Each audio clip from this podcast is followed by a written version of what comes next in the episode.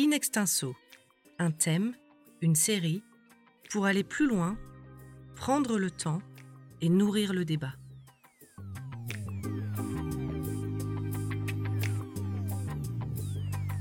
Erreur ou exploit de communication, discours savant, usage du mensonge ou du silence, vague médiatique, mobilisation de l'opinion, émotions et réseaux sociaux.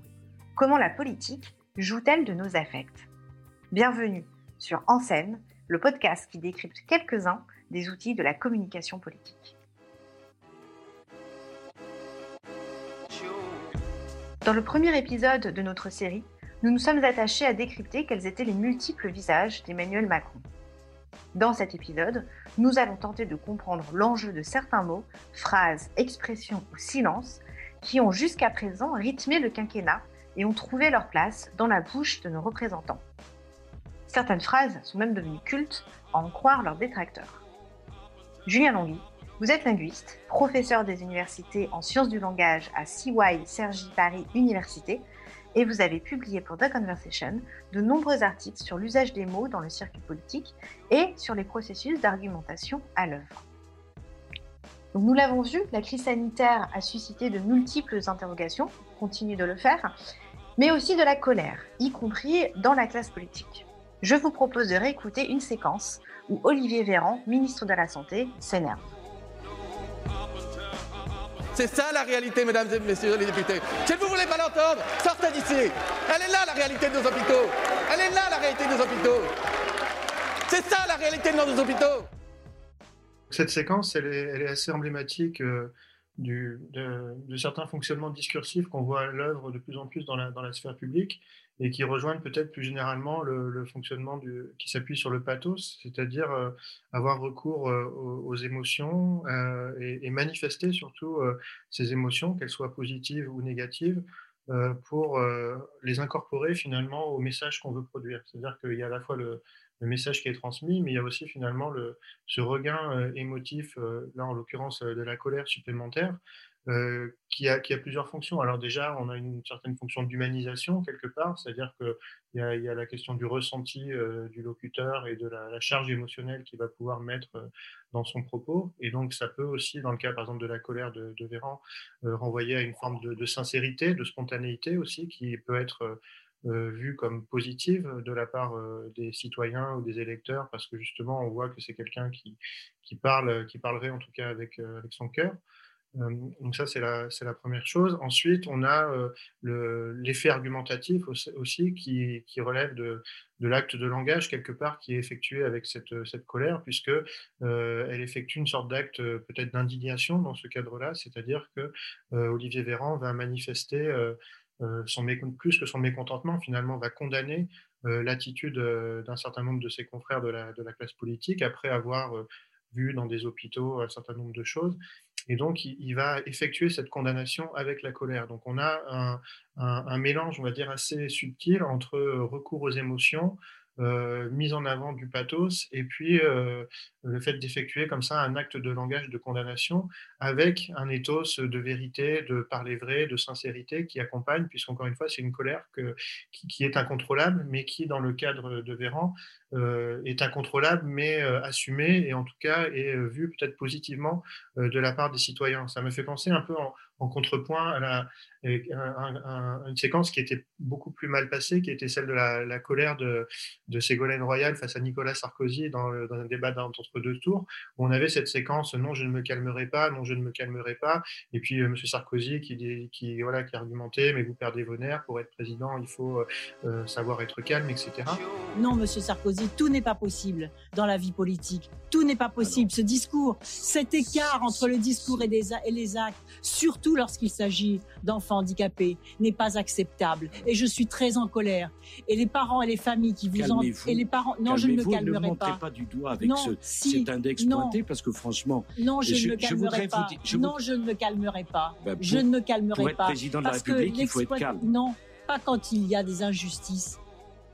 La frontière est très ténue entre finalement le fait de perdre son calme et le fait de s'énerver, de s'indigner, et que c'est quelque chose de très subtil, et que, en l'occurrence, dans le cas de Ségolène Royal, avec un contradicteur qui mettait le point justement sur un certain nombre de faits pour la titiller peut-être, puisqu'on était dans le jeu vraiment du débat entre deux tours, ben voilà, cette indignation ou cette colère avait été vue en tout cas de manière très négative, et Ségolène Royal avait eu beaucoup de mal ensuite à passer par-dessus.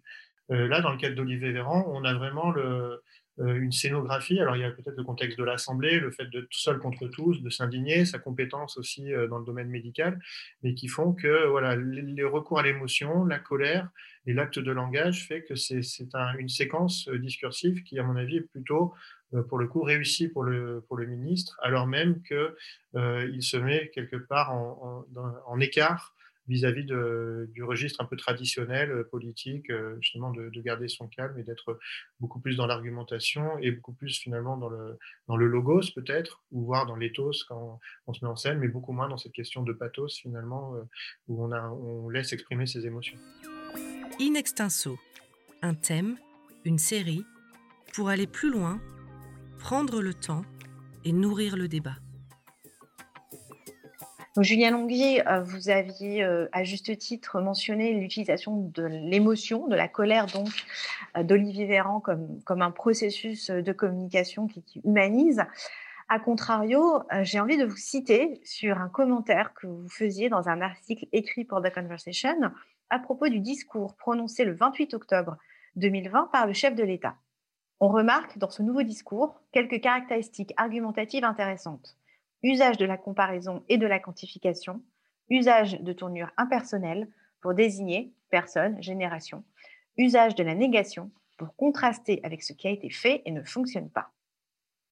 Quelles sont donc les particularités ici de ces usages que vous qualifiez d'impersonnels ? Ben là, effectivement, dans ce discours-là, j'avais remarqué qu'il y avait une vraie mise à distance, on va dire, du discours qui a été prononcé par le président, avec justement cette tentative de neutraliser finalement son propre point de vue en ayant recours à des éléments que l'on pourrait juger comme étant objectifs, rationnels et n'étant pas fondateurs en eux-mêmes, c'est-à-dire que quand on a recours à des comparaisons, à des négations ou à des quantifications, justement, on s'appuie sur des éléments extérieurs pour poser son propre point de vue. Donc, on va mettre la situation en regard d'une situation précédente ou en regard de la situation dans les pays voisins. On va dire ce qu'il est par rapport à ce qu'il n'est pas, et on va donner des chiffres pour donner des mesures qui sont censées être objectives, en tout cas qui vont objectiver le propos du président. Donc, par rapport à des discours précédents où on avait une prise en charge subjective, une mise en scène de l'énonciateur qui prenait en main son discours, ici, on avait beaucoup plus finalement une mise à distance et justement peut-être dans cette idée que de ne pas vouloir être taxé de tel ou tel choix politique, c'est-à-dire que voilà, en n'assumant pas discursivement le propos et en le faisant soutenir par des moyens rhétoriques différents, finalement, on délègue la responsabilité du discours à ce tiers qui sont les chiffres, les comparés, et par exemple. Vous avez également récemment écrit dans The Conversation France que le président de la République, je vous cite, « n'assumait pas linguistiquement les nouvelles consignes ». Que voulez-vous dire par là exactement ? Justement, le fait d'assumer linguistiquement, ça rejoint les travaux en linguistique qu'on peut avoir sur les questions d'énonciation ou de subjectivité, de prise en charge énonciative, qu'on va repérer avec des pronoms de première personne, par exemple des « je », des « moi » ou des « nous », c'est-à-dire que certains « nous » qui incluent « je » plus les autres, ou des « nous » collectifs, mais ça peut être aussi des marques de subjectivité par rapport à l'usage de certains adjectifs ou certains mots qui montrent qu'il y a un point de vue qui prend en charge le discours. Voilà, si je dis que cette voiture est jaunâtre, par exemple, elle n'est pas jaune, elle est jaune, mais un jaune que je ne juge pas beau. Donc, j'introduis mon propre point de vue dans mon énonciation. À l'inverse, justement, il y a des discours qui tentent de ne pas prendre en charge ce qui est énoncé. Ça peut être avec des tournures impersonnelles, il faut, il y a, etc. Donc, dans ce cas-là, on le fait soutenir par une instance tierce ou par une sorte d'opinion commune, une doxa, etc. Et ça peut être aussi, justement, en ayant recours à des voix qui vont être des voix de l'ordre des spécialistes, par exemple, qui vont avoir des enquêtes, des évaluations chiffrées. Ça va être des comparaisons, justement, c'est-à-dire qu'on va donner l'impression, en tout cas, peut-être que c'est un calcul qui est fait aussi, c'est-à-dire que, bien sûr, il y a un point de vue qui est mis en scène dans le discours, mais par contre, on va le présenter comme n'étant pas assumé par l'instance qui l'énonce. Et donc, du coup, ça va lui donner une forme d'évidence, ou en tout cas d'évidentialité, que c'est peu contestable, puisque c'est quelque chose qui s'impose à soi, qui s'impose à nous, parce que ça repose, encore une fois, sur des relations logiques, sur des argumentations chiffrées, factuelles. Alors qu'on sait très bien sûr, que les chiffres peuvent être réorientés, peuvent être utilisés de manière argumentative dans un sens ou dans l'autre, mais malgré tout, ça laisse une impression, encore une fois, quand on écoute un discours en continu, de rationalité et surtout d'évidentialité. Julien Longhi, vous évoquiez à juste titre ce recours permanent aux chiffres. Or, on remarque que ces chiffres sont mobilisés pas uniquement par les politiques, mais aussi par différentes institutions, notamment par des femmes et hommes scientifiques, communicants, et politique. Comment comprendre ce recours aux chiffres et leur usage ? Alors, effectivement, le recours aux chiffres, c'est quelque chose d'assez complexe dans la mesure où... Alors, il y a plusieurs aspects complexes. Il y a la dimension argumentative des chiffres, c'est-à-dire qu'un chiffre en soi n'a pas de valeur et qui doit toujours être ramené à un référentiel, à une légende, à un contexte, et puis à une forme d'interprétation. Si on dit qu'il y a tant de millions de chômeurs ou que le chômage augmente de tant de pourcents ou baisse de tant de pourcents, c'est un fait, mais est-ce que c'est bien, est-ce que c'est peu, est-ce que c'est trop peu, est-ce que c'est pas assez, etc. Donc il y a toujours ce regard, ce discours finalement qui doit être porté sur les chiffres. Donc ça, c'est une première chose, c'est-à-dire que les chiffres en soi ne sont pas en eux-mêmes argumentatifs, mais c'est après l'interprétation qu'on en donne. Et on voit bien justement dans les discours politiques qu'à partir de mêmes relevés factuels, on va avoir des camps opposés qui vont argumenter diversement sur telle ou telle mesure. Donc ça, c'est la première chose. Après, il y a la question qui est une question très intéressante en analyse du discours, qui est celle de la légitimité et de l'autorité aussi. Qui porte ces chiffres, qui les commente et qui est habilité en quelque sorte à avoir l'expertise pour proposer un discours de confiance, ou en tout cas un discours crédible. Et donc, l'avalanche de chiffres n'est pas là pour répondre directement à la question. Elle n'est pas forcément là pour rassurer les citoyens, paradoxalement. C'est-à-dire qu'on pourrait dire qu'on a des chiffres, on a des données fiables et donc on est rassuré. Mais en même temps, on a des discours différents, voire antagonistes sur les mêmes chiffres. Et c'est là où l'analyse du discours, justement, peut pointer du doigt cette problématique et pourrait même essayer, il faudrait avoir un genre de moratoire sur l'argumentation fallacieuse des chiffres dans des temps de crise sanitaire comme ça, parce que justement ça crée un peu de panique, ça crée de la suspicion et ça alimente les thèses complotistes par exemple. Alors faire de la politique est souvent l'occasion aussi de mobiliser de nouveaux outils. Je pense à deux articles que vous aviez écrits. L'un remonte à 2017 au sujet de Twitter et de son usage par le FN, le Front National. Et l'autre, un peu plus récent, traite de Jean-Luc Mélenchon, donc le leader de la France insoumise, et de son usage de YouTube. Pouvez-vous nous en dire un mot ? Bien sûr. Alors justement, ce qui est intéressant dans cette question, c'est de considérer que les outils font partie en quelque sorte du message qui est transmis et qu'on n'a pas une dissociation complète entre le média et le message, si on peut dire. C'est souvent dit d'une manière un petit peu théorique, mais justement, quand on essaye de le regarder d'une manière un petit peu plus précise, en fait, on se rend compte qu'il y a une vraie relation et parfois une cohérence, une efficacité même dans les partis ou chez les candidats ou candidates qui utilisent bien justement cette adéquation. Vous parliez de Jean-Luc Mélenchon, par exemple, qui avait un regard relativement participatif sur une communication un peu longue dans le cadre justement de l'explication de programmes économiques, de choses complexes. Il avait cette idée de faire beaucoup, à la fois participer, mais aussi de discuter les militants avec les forums sur Discord, etc., où il y avait beaucoup de propositions qui émanaient. Et sur YouTube, YouTube, paradoxalement, il a fait ce qui est un peu à contre-courant, c'est-à-dire plutôt que d'avoir des communications brèves, des petites capsules sur Twitter, des messages courts, etc., il a justement fait des émissions beaucoup plus longues, justement, par exemple, pour une qui est emblématique, c'était l'explication du chiffrage de sa campagne, le chiffrage pas de la campagne, mais le chiffrage de son programme économique lors de la campagne présidentielle, par exemple. Quelques chiffres, quelques bases sur lesquelles l'ensemble des experts se sont basés pour réaliser cette émission, pour chiffrer le programme de l'avenir en commun. L'essentiel est de décrire un circuit général de la richesse à produire dans ce pays. Finalement, ça a été quelque chose de très réussi parce que justement, YouTube correspondait finalement à ces différents enjeux, c'est-à-dire avoir quelque chose de participatif, c'est-à-dire avec les commentaires, les partages, etc. Ça peut être live tweeté en même temps, avec des réactions en simultané, avec un format possiblement relativement long, mais avec éventuellement des coupes possibles et puis voilà des petites segmentations. Et donc voilà, on était vraiment dans cette logique finalement que l'outil accompagne la stratégie globale qui était celle des Insoumis à l'époque, avec justement cette dimension collaborative, participative, et puis ensuite avec un réseautage assez fort. Sur le Front National, c'est une stratégie qui est un petit peu plus, qui est différente.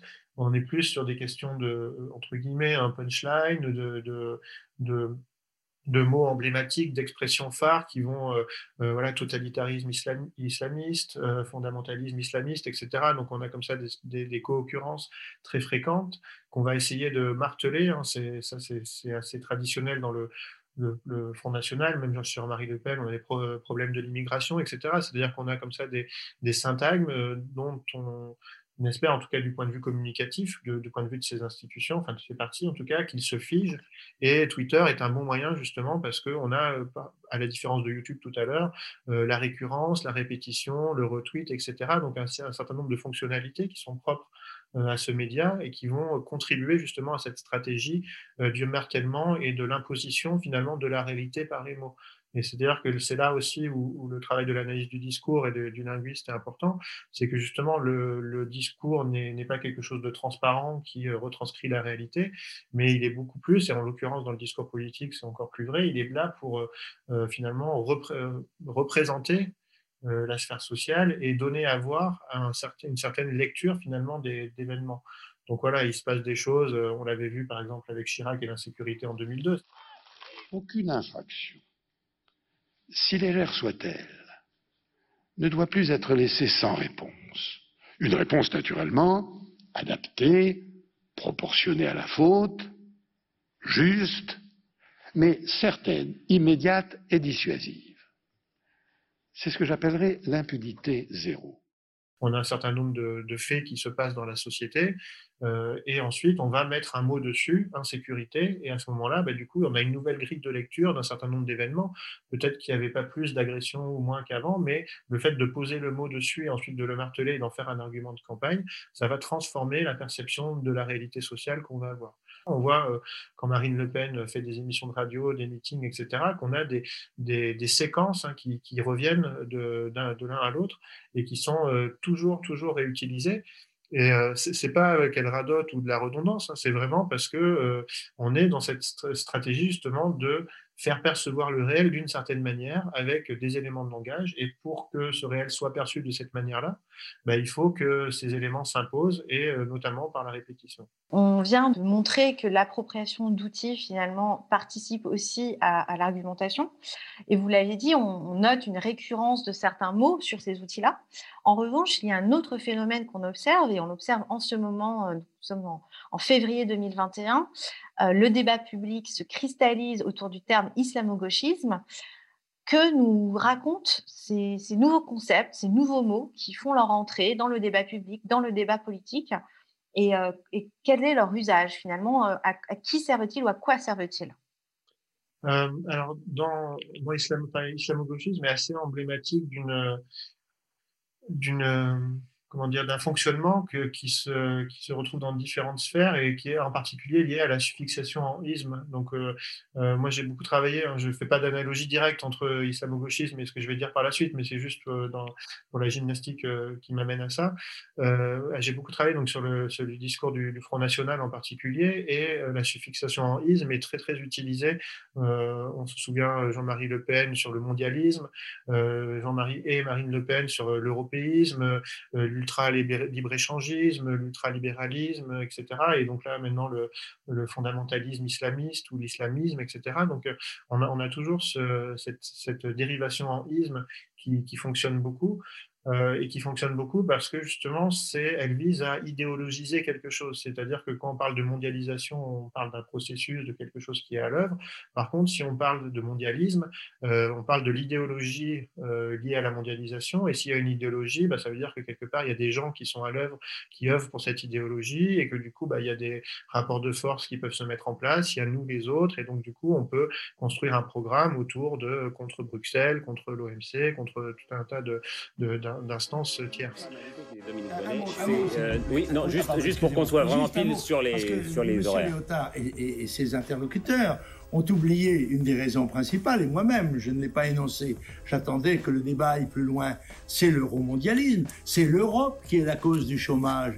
Parce que plus il y a d'Europe, depuis 12 ans que je suis au Parlement européen, plus on promet d'Europe et plus on réalise d'Europe, plus il y a de chômage, plus il y a d'immigration, plus il y a d'insécurité et plus il y a de corruption et du reste.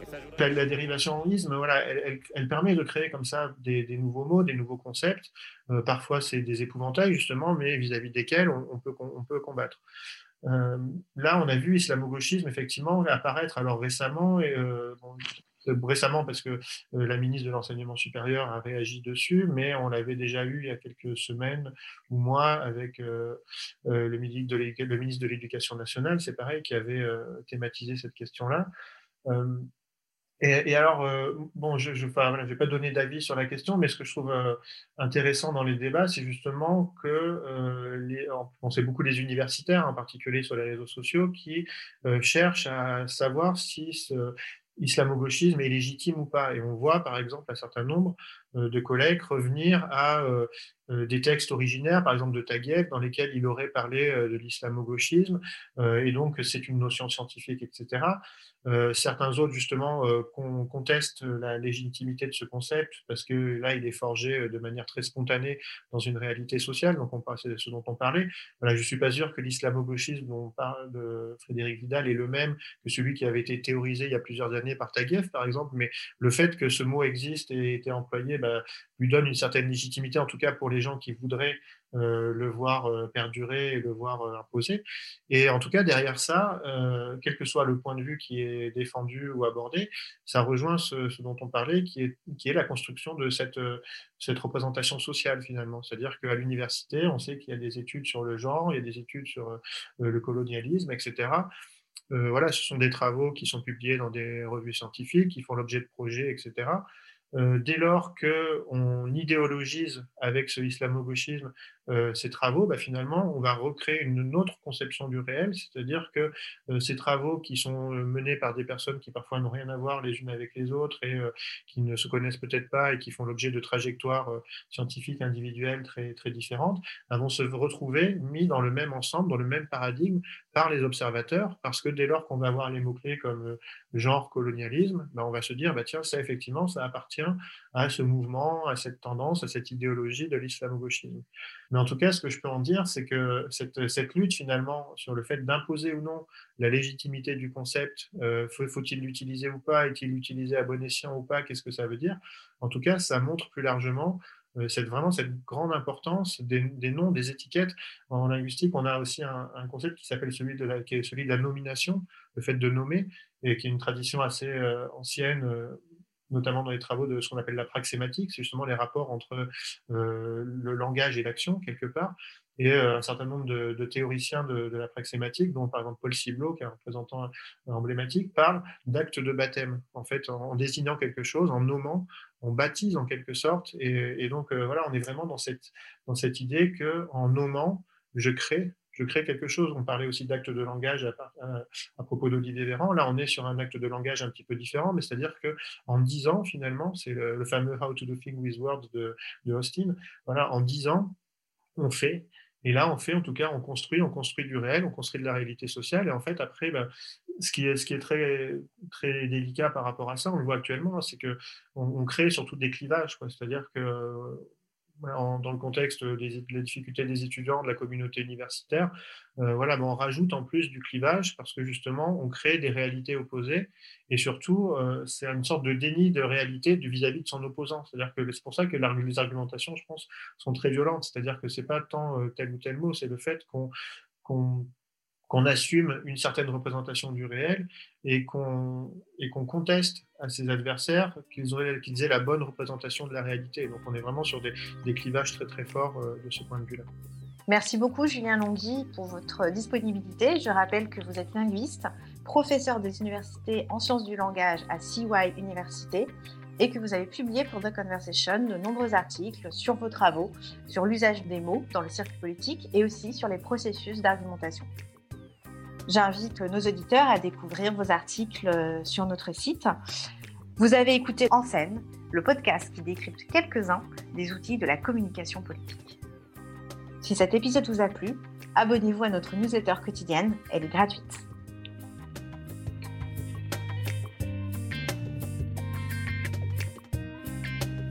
Retrouvez tous nos podcasts sur theconversation.fr. N'hésitez pas à les commenter et à les partager. Merci de votre écoute.